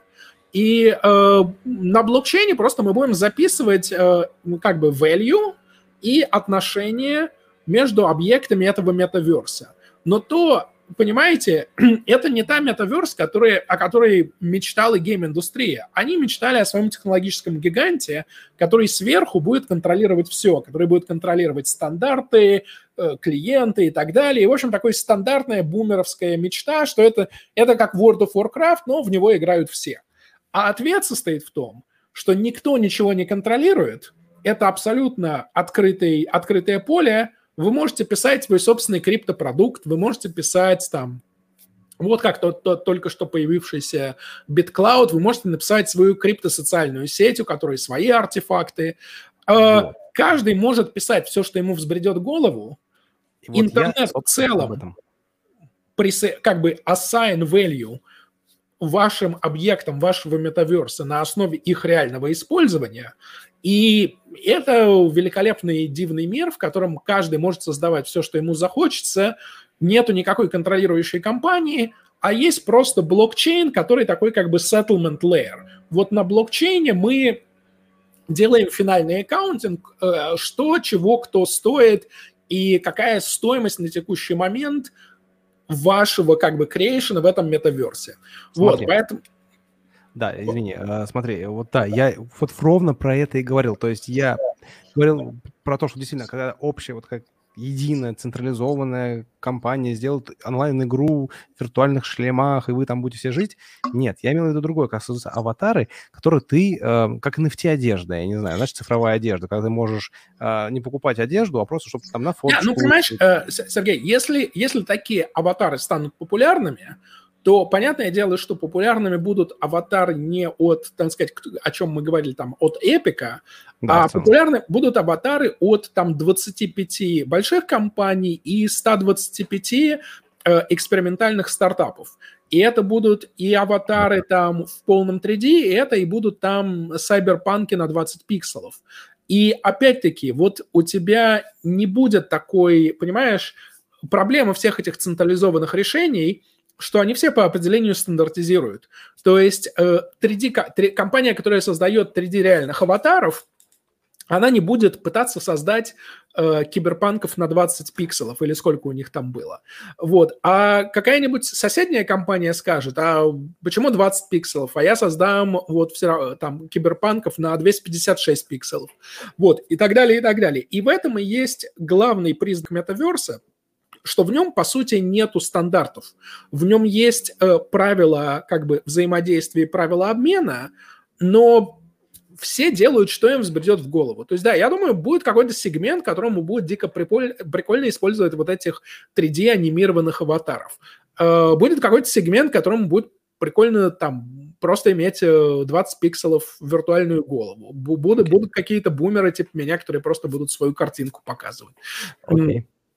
Так, отлично, да, мы на этом сошлись, да, я здесь полностью согласен. Смотрите, давайте, наверное, переходить к вопросам, потому что осталось не так много времени, а каждый выпуск делать по два часа, конечно, осмотрит, любим, давайте стараться делать чуть меньше, чем э, два часа. А, либо, Макс, да. ты сейчас подытожишь, как у тебя есть какая-то мысль финальная, либо переходим к вопросам пока что. Ну, мы да, в любом случае нас... перейдем к вопросам. Да, и Макс, Макс у нас... Да. О, Макс отвис. Нет? Макс здесь?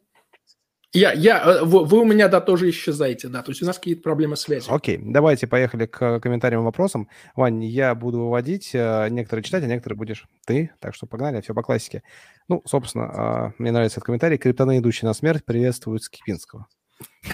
Ну, я, я, я, я, наверное, не соглашусь в корне, потому что э, то, что происходило с криптой последние полгода, смертью никак не выглядит. Выглядит скорее криптоны, идущие на пир, приветствуют Скибинского.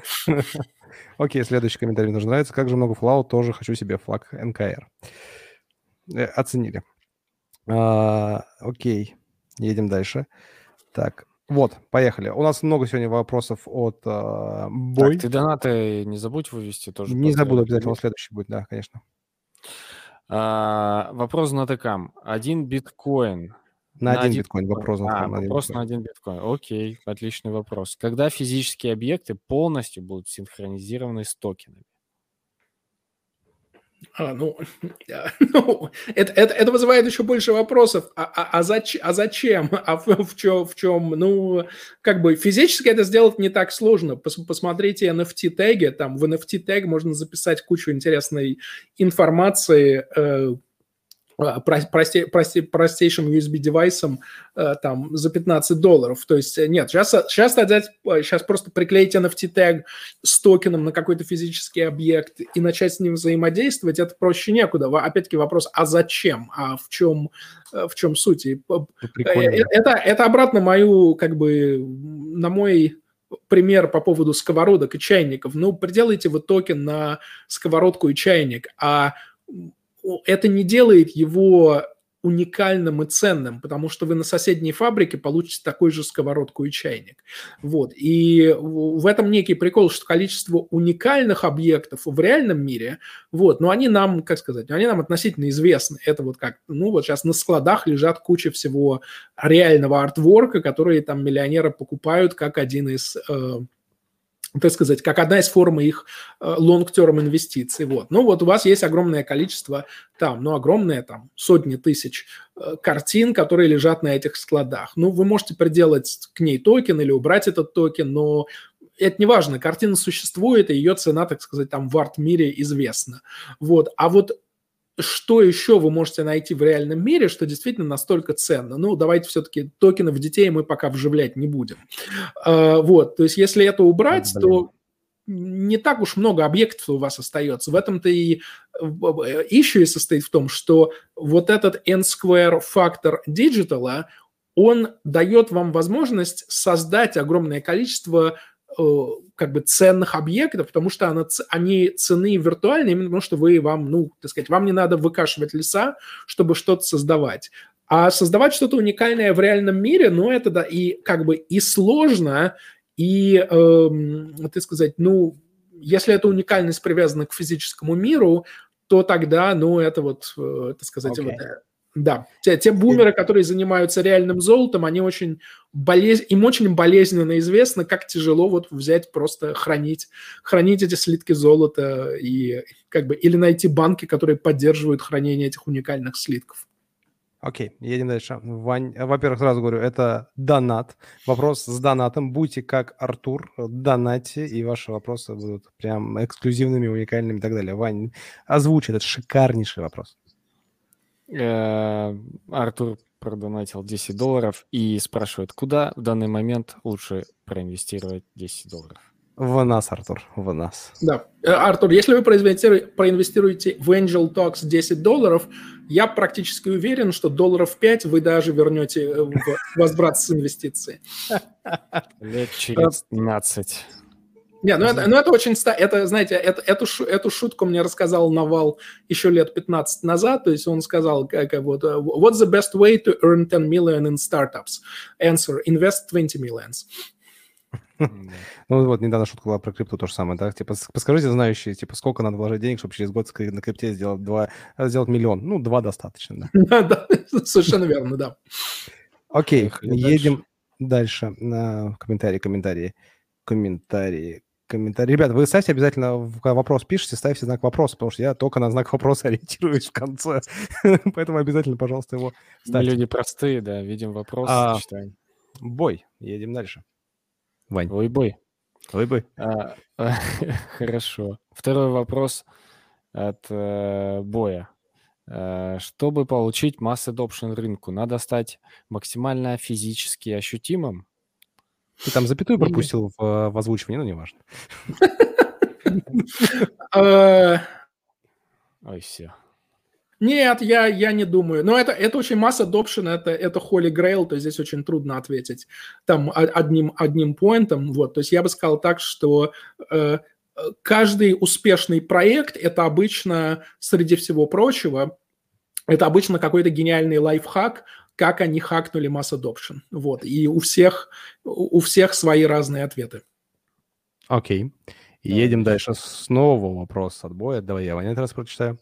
Чтобы Вася э, купил кусочек Джаконды, мог не только бесплатно пройти в музей, право на продажу вплоть до распоряжения Распоряжение 0,01 миллиметра. Да? А, я понял, смотри, это там был разговор о том, что Джаконду, так, я все неправильно вывел, все, все, все, все пошло по, вы поняли. Там был вопрос, на самом деле, как разделить Джаконду на тысячу, там, сколько-то, миллион кусочков. И вот они там общались, общались, и вот вопрос. Чтобы Вася купил кусочек Джаконды, мог не только бесплатно пойти в музей, право на продажу, вплоть до распоряжения одним, прям вот 0,1 миллиметром, например, воткнуть иголку с флагом России. Для этого типа нужно NFT. Наверное, вот так вот вопрос стоит. Я в душе не чаю, так это или нет. Э, нет, я думаю, что это, ну, это, это как раз это, э, это такое классически неправильное понимание NFT. Вот, то есть э, правильное понимание NFT было, состояло бы в том, что вот вот есть Джаконда. Вот у Джаконды, как у некого объекта, у нее есть э, фан-клаб в мире. Вот у нее есть, вот она, так сказать, сама ну, Джаконда мертвая. Все, все, все, всем известный. Да, я это сказать. Но вот, вот у этого куска холста у нее есть э, как бы такой масса поклонников. Вот. Э, все, что вам дает NFT, вы можете сказать, я хочу быть там э, в топ-100 поклонников Джаконда, чтобы весь мир видел, э, э, так сказать, что, что, вот, что вот он я, я. И, так сказать, ну вот, собственно говоря, и все. Это просто, это просто фан-клаб. Вы можете купить NFT -шку фан-клаб. А... Короче, это Patreon 2.0. Вот такие вот сервисы, как Patreon делали и так далее, вот эти способы. Да, да, нет, слушай, нет, ну просто э, это, это, мне кажется, канонические. То есть Patreon, Kickstarter, не забывайте, что вот всякий раз, когда вы контрибьютаете в какой-то проект там на Kickstarter или Patreon, я повторяю, это записано только на вашем кредит-карт стейтменте. Вот, то есть это кроме Patreon и вашей кредитной карточки, об этом никто не ставит. Это просто перенос э, всех вот этих э, как бы legacy концепций, что мы просто какая-то запись какой-то корпорации в центральной базе данных, это перенос этой записи на блокчейн. И он таким образом становится социальным артефактом. Вот. И, собственно говоря, ценность этого артефакта зависит только от как бы ценности актива, ценности отношения к тому, что, так сказать, то есть там... Э, но я повторяю, если вы сейчас... Вы, я даю вам, что вот без всякого там э, входа в музей, то есть никакого входа в музей, никакого квадратного миллиметра, там, за, за, за, за иголку с флагом России вас, наверное, на миллион сразу оштрафуют. Э, вот, то есть без всякого без всякой физич, э, физического аспекта, вот, просто если вы сейчас выкатите NFT, который там Лувром сказан, вот это вот официальный, грубо говоря, фан-клаб NFT Джаконды, то, поверьте, это будет там тысяча китайцев-миллионеров, она заполнит его за три секунды. Едем дальше. Вань, следующий вопрос. Кирилл спрашивает. Перспективы NFT в документообороте, нотариальные, юридически заверенные документов и так далее. Как вы на это смотрите, Максим? Ну, я, я бы сказал, то, что вам надо в документообороте, это обычные смарт-контракты, то есть NFT это здесь несколько ортогонально, то есть оно вам не сильно помогает, не сильно мешает, вот, я, то есть я, я здесь не вижу, э, как так сказать, главное, что документооборот станет просто смарт-контрактами, и это здесь главный вектор, на который надо смотреть.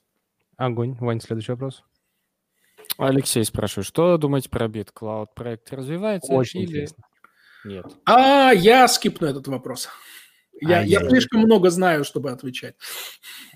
Ну, насколько мы знаем, проект развивается. Ой, Вань, давай вот лучше мы не будем здесь сейчас позориться, что мы знаем. Мы ни хрена ничего не знаем.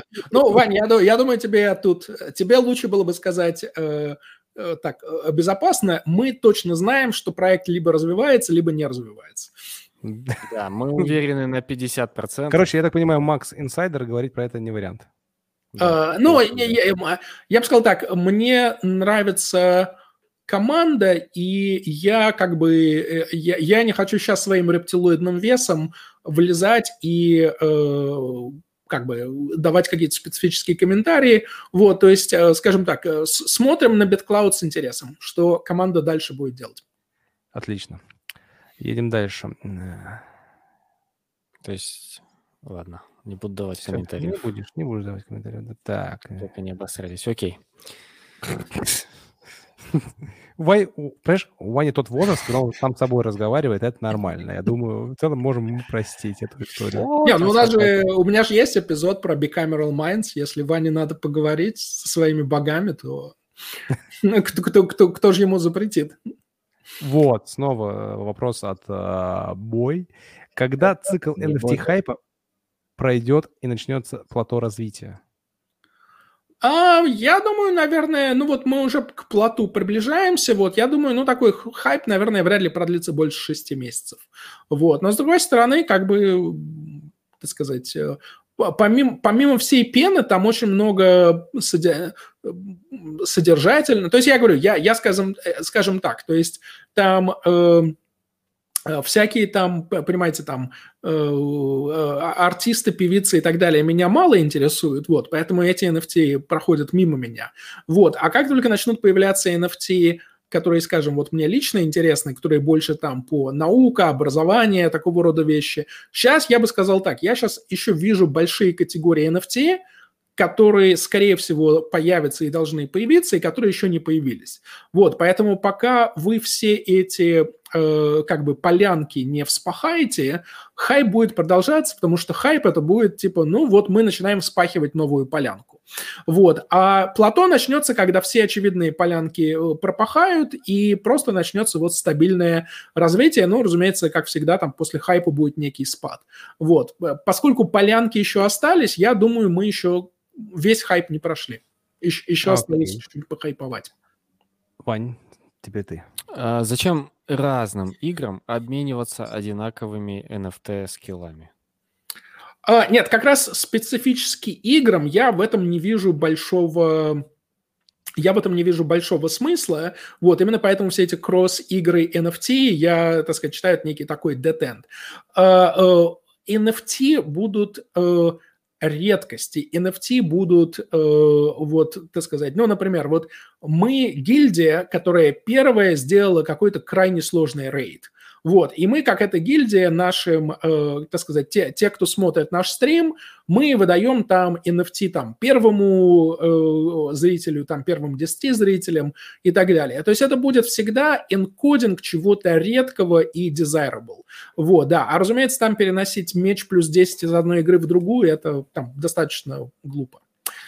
Окей, господа, у меня тоже э, э, как бы заканчивается время, поэтому, может быть, я не знаю, там summary, последний вопрос, и будем Смотри, завершать. Я по-другому предлагаю сделать. А если не было еще вопроса, который тебя забал в душу, то я предлагаю всем ребятам, которые сегодня здесь писали вопросы, написать их в комментариях уже под видео на ютубе. Мы подождем до следующего выпуска, есть не на следующий, 60 мы подождем до следующего нашего эпизода, выберем в итоге лучший комментарий, который будет написан под видео, и, собственно, ты подаришь им консультацию. А сейчас давайте, наверное, саморизируем. Мы парочку анонсов скажем. Да, забыли. Спасибо, Адам. Тема огонь. Будьте как Адам. Э, донатьте, если вам нравится тема. А в будущем покупайте наши nft Они обязательно их сделаем. Об этом сегодня чуть поговорим еще попозже. Макс, давай саморизируем.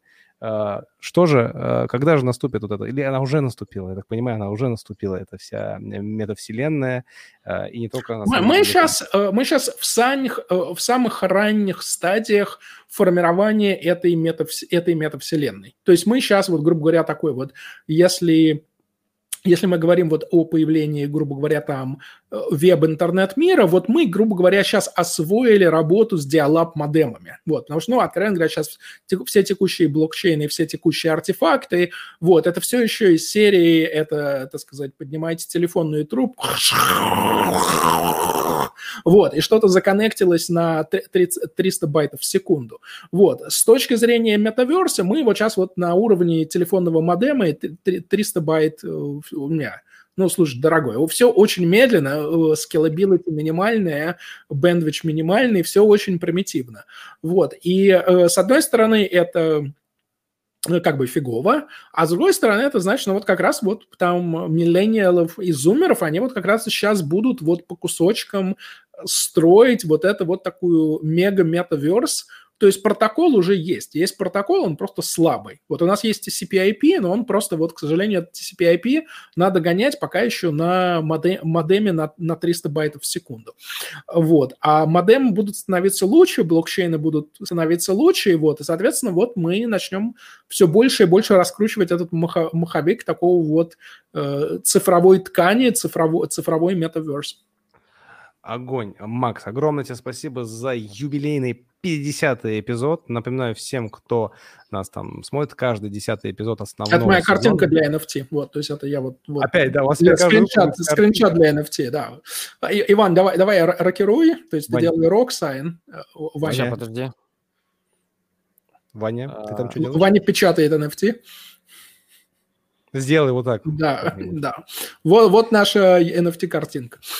Да, огромное спасибо за 50 эпизод. Смотри, э, мы точно сделаем NFT-шки э, каждого э, десятого эпизода. Мы тоже их сделаем и будем продавать нашей аудитории. И, а все деньги пойдут на развитие канала. И, ну, Максу что-нибудь тоже отправим, я думаю. Тоже вдоль, чтобы все это было. Все, Макс, если тебе надо бежать, мы тебя не задержим. У нас еще будет пара анонсов будущих эфиров, поэтому если тебе нужно бежать, беги, либо да. слушай наш э, все, все, мужики, спасибо. Вот до следующего юбилейного эфира и как бы удачи. Спасибо. Огромное спасибо, Макс. Пока-пока. Всем салют.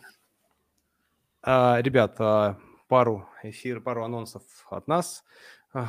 Да, пару анонсов от нас. Во-первых, а, вот не зря мы в несколько эпизодов говорим про NFT. Мы в ближайшее время будем выпускать свои NFT-шки, и они не просто будут NFT ради NFT, чтобы купили классную картинку, они будут вам давать какую-то определенную плюшку, ценность и фишку. Это мы еще в процессе обсуждения, размышления, но точно вы будете, станете частью комьюнити, э, и у вас будут дополнительные фишки и плюшки. Также мы будем делать такие крутые вещи в NFT, как вот юбилейные эпизоды или еще какие-то дополнительные штуки. Если вам это интересно, интересно, вы готовы поддерживать таким образом то, что мы делаем, а, напишите в комментариях к этому видео сейчас в чате, если вам будет интересно посмотреть, купить такие NFT и поддержать тем самым наш канал. А также хотим анонсировать, что в ближайшее время у нас начнется спецсезон про инвестиции в кино. Это рабочее пока название.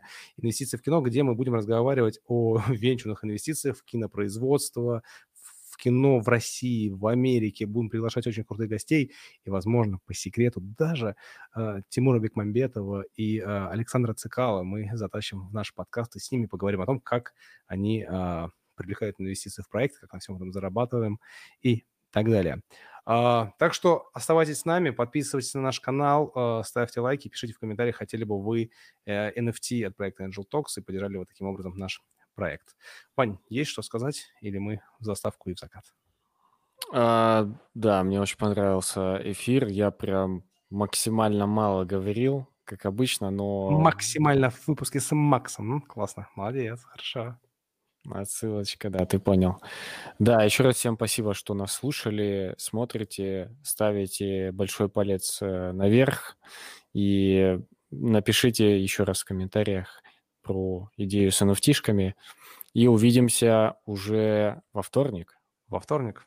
Да. Всем спасибо за эфир, что были с нами. Всем пока. Пока, как говорит Нагиев. Пока. Пока. Пока. Да.